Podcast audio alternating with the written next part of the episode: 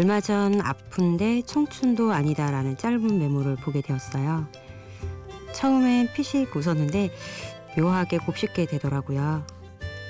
마치 나 아파라고 말하면 넌 청춘도 아니잖아 라는 대답을 숨겨두고 있는 것 같았어요.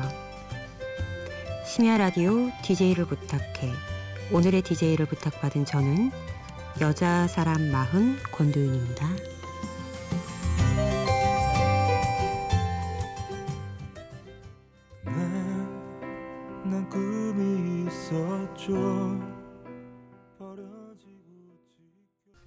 첫 번째 곡으로 카니발의 거위의 꿈 들려드렸습니다.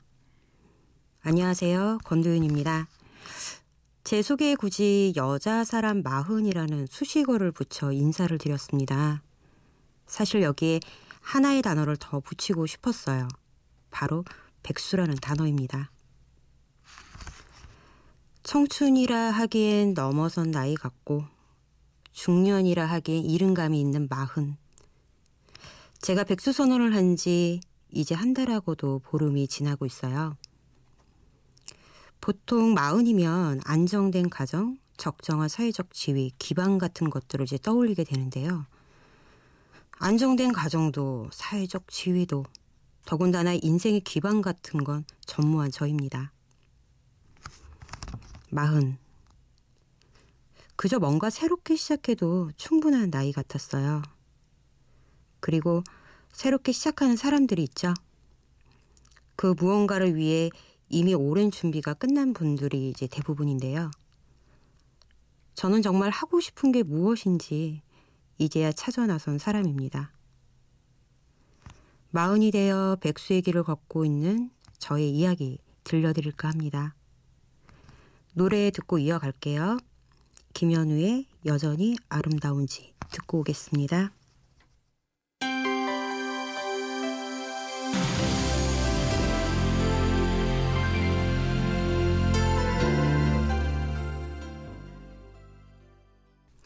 김현우 여전히 아름다운지였습니다. 토이 앨범에 있는 노래였어요. 초등학교 6학년 때 중학교 지원서를 작성해야 했어요. 지원서에는 채워야 할 여러 빈칸들이 있었는데요. 뭐 가족관계라든가 지원할 중학교 이름 같은 거요. 그 중에서 장래 희망이라는 공란을 발견했습니다. 의례적인 것이었어요.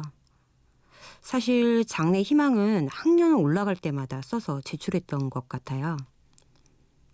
그런데 13살의 저에게 장래 희망의 공란은 아주 무서운 커다란 매놀 같았어요. 함부로 썼다가는 큰일이라도 날 것처럼 말이에요. 하지만 떠오른 게 없었어요. 그전에는 의사, 약사, 변호사 등을 써냈던 것 같아요.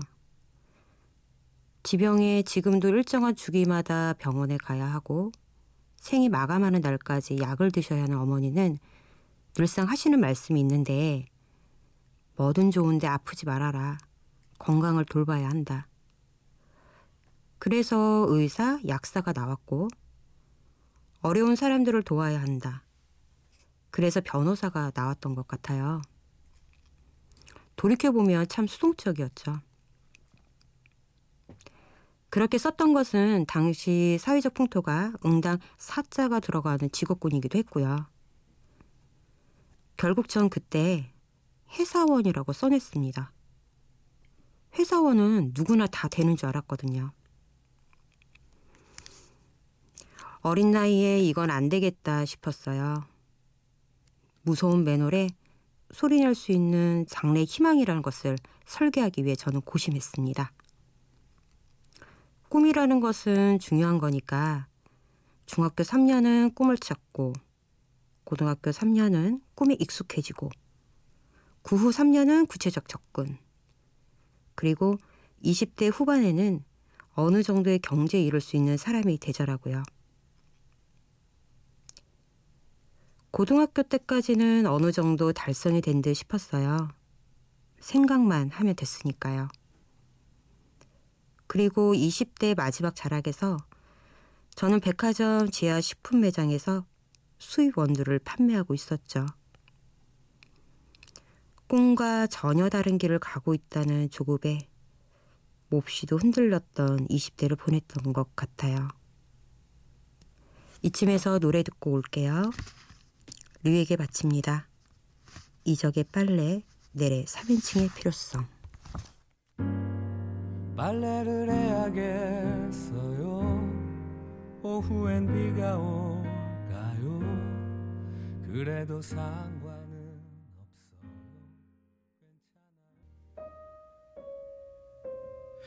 그리 오랜 시간이 필요하지도 않았지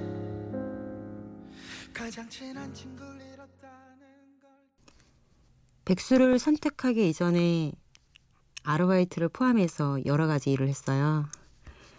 첫 직업은 짧지만 DPT라고 편집 디자인을 했었고요.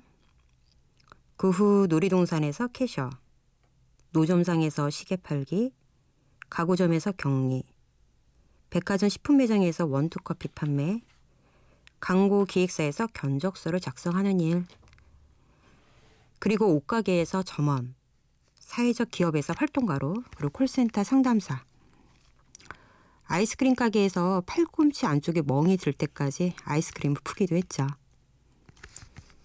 이렇게 다양한 직업을 거치면서 일어난 에피소드는 손에 꼽을 만한 일들이 많이 있어요. 그 중 한 가지를 소개하자면요. 노점에서 일을 할 때였어요. 왜 있잖아요. 그 지하철 상가 옆에 자판을 벌리고 뭔가를 판매하는 거요. 지금은 지정된 영역 안에서 정해진 물품을 판매해야 하는 것으로 알고 있는데 당시까지만 해도 가게 주인에게 매출액에 얼마를 이렇게 떼어주고 옆자리에서 자판을 벌렸죠. 일이 녹록진 않았어요. 보고 가세요. 뭐 싸요? 한번 차보세요. 하도 소리를 질러서 이틀 만에 목에서 소리가 나오지 않았답니다. 목소리가 나오지 않는다고 해서 일을 그만둘 수는 없었죠. 3일째도 역시 출근 도장을 찍었습니다. 저도 모르게 다시 손님을 불러 모으기 위해 호객행위를 하려는데 아 라는 배 외마디 소리조차 나오지 않는 거예요. 속에서는 분명 말하고 있는데 말이죠. 진아는 사람들이 수근거렸어요. 말을 못하나 보네. 어휴, 젊은 사람이 어쩌다. 소리를 내지 못하는 것이 마치 그들의 연민이라도 불러일으켰는지 그날 매출은 오히려 더 좋았답니다. 수많은 사람들이 오간다는 2호선 잠실역 지하철 역사. 지금도 그곳을 지날 때마다 그때 생각이 나곤 합니다. 싸이 비 오니까 그리고 데이빗 보이의 스타맨 듣고 올게요.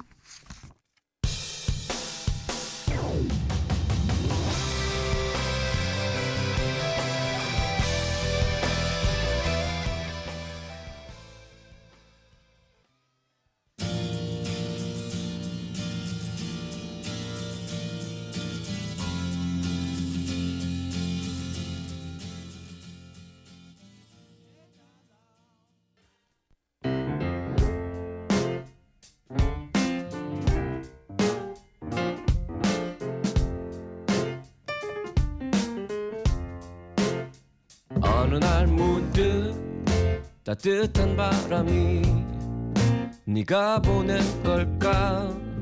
네 냄새가 나 참 향기롭다. 참 오랜만이다. 보고 싶다. DJ를 부탁해. 여러분은 지금 심야 라디오 DJ를 부탁해를 듣고 계십니다. 오늘 DJ를 부탁받은 저는 권도윤입니다.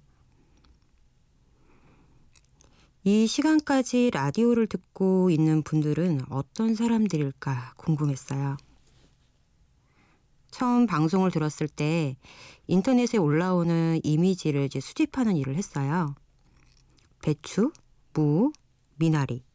그러니까 주제가 정해지면 인터넷에 올라온 사진을 캡처해서 이미지 파일을 만드는 일이었어요. 장당 30원짜리 부업이었죠. 주제 중에 미더덕, 다금바리 이런 것들도 있었는데요. 무척 힘들게 일했던 기억이 나네요. 이렇게 저처럼 마감일을 맞춰 일을 하다 보니 방송을 듣게 된 것인지, 누군가를 생각하다 이 시각까지 이르게 된 것인지, 늦은 퇴근길인지 이른 출근길인지 말이에요. 일반인을 대상으로 하다 보니까 다양한 이야기를 들을 수 있는 기회가 되었고, 기동량 하듯 그렇게 경청하게 되었답니다. 그 자리에 제가 지금 앉아 있네요. 저는 참 단순해요. 어떤 이들은 그것을 두고 고집이라 하기도 하고요. 어떤 이는 무대뽀라고 말하기도 합니다. 2008년 여름이었어요. 그냥 문득 그림이 그리고 싶었어요. 그림에 소질이 있는 것도 아니고 전공 분야도 아니었어요. 상업계 고등학교에서 배운 상업 미술이 전부였죠. 슬리퍼를 신고 동네에 있던 초등학교 앞까지 걸어갔습니다. 유화물감 있나요? 말은 그렇게 해놓고 유화물감은 평생에 보지도 못했어요.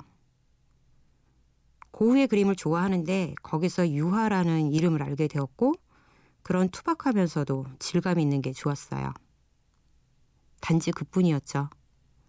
사용법도 모르면서 말입니다. 유화요?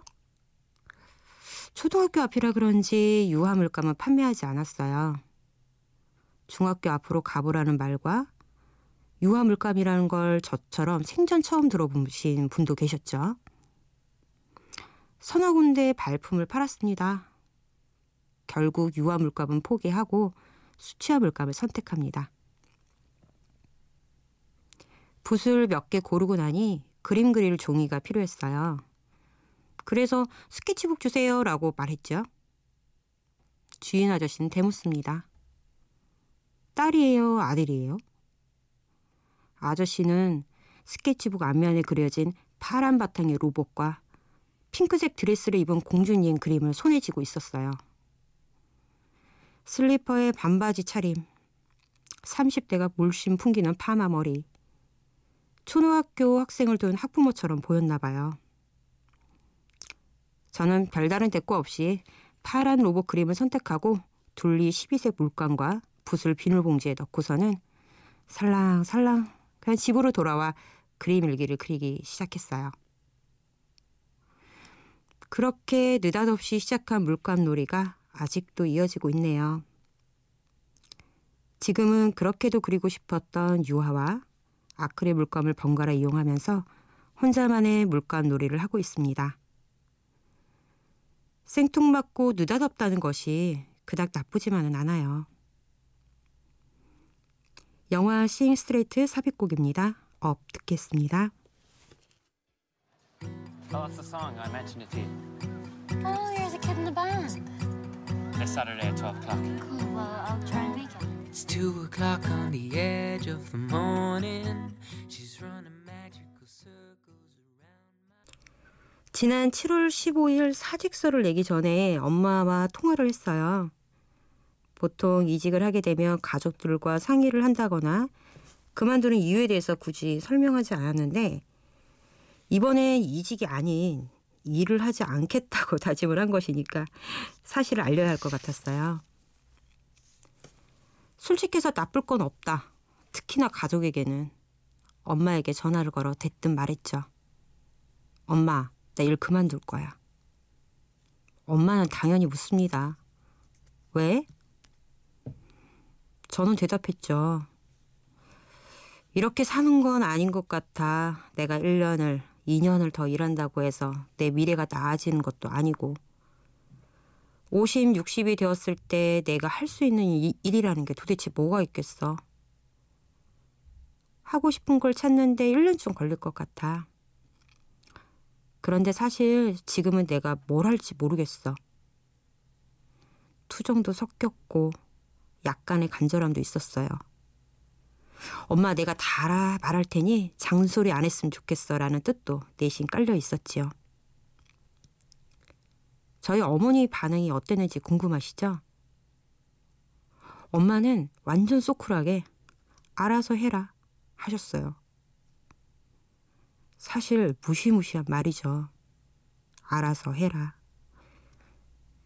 책임과 의무가 다 포함되어 있다 해도 과언이 아닌 그 말을 엄마는 아주 명료하게 말씀하시더군요.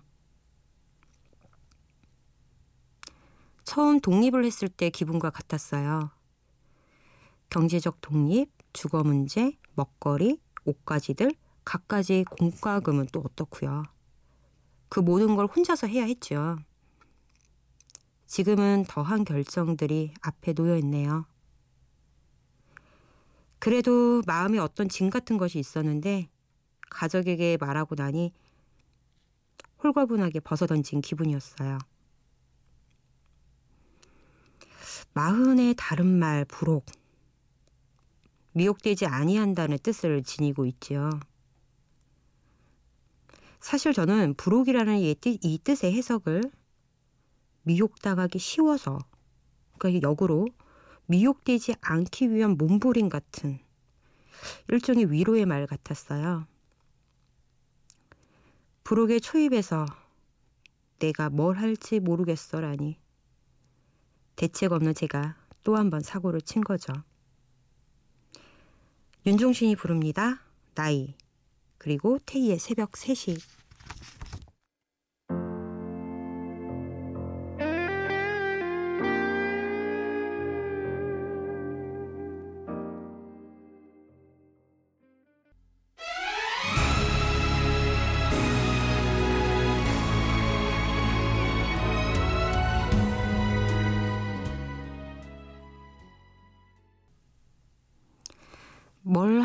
모르겠다고 해서 아무것도 하지 않을 수는 없었어요. 뭐라도 시작해야 뭘 할지 생각이 날 것 같았거든요. 그래서 먼저 제가 좋아하는 것부터 시작하기로 했답니다. 지금은 바리스타 공부를 하면서 커피에 대해서 배우고 있고요. 정리수납 수업도 듣고 있어요. 음, 벌써 한 시간이 훌쩍 지났네요. 엉뚱함을 겸비한 여자, 사람, 마흔에 대한 이야기를 마쳐야 할 시간입니다. 귀한 시간 함께 해주셔서 감사드립니다. 9월 6일 무지개 다리를 건넌 아기 고양이 호천에게 들려주고 싶네요. 마지막 곡으로 3호선 버터플라이 꿈꾸는 나비입니다. 심야 라디오 DJ를 부탁해. 지금까지 오늘의 DJ 권도윤이었습니다. 고맙습니다.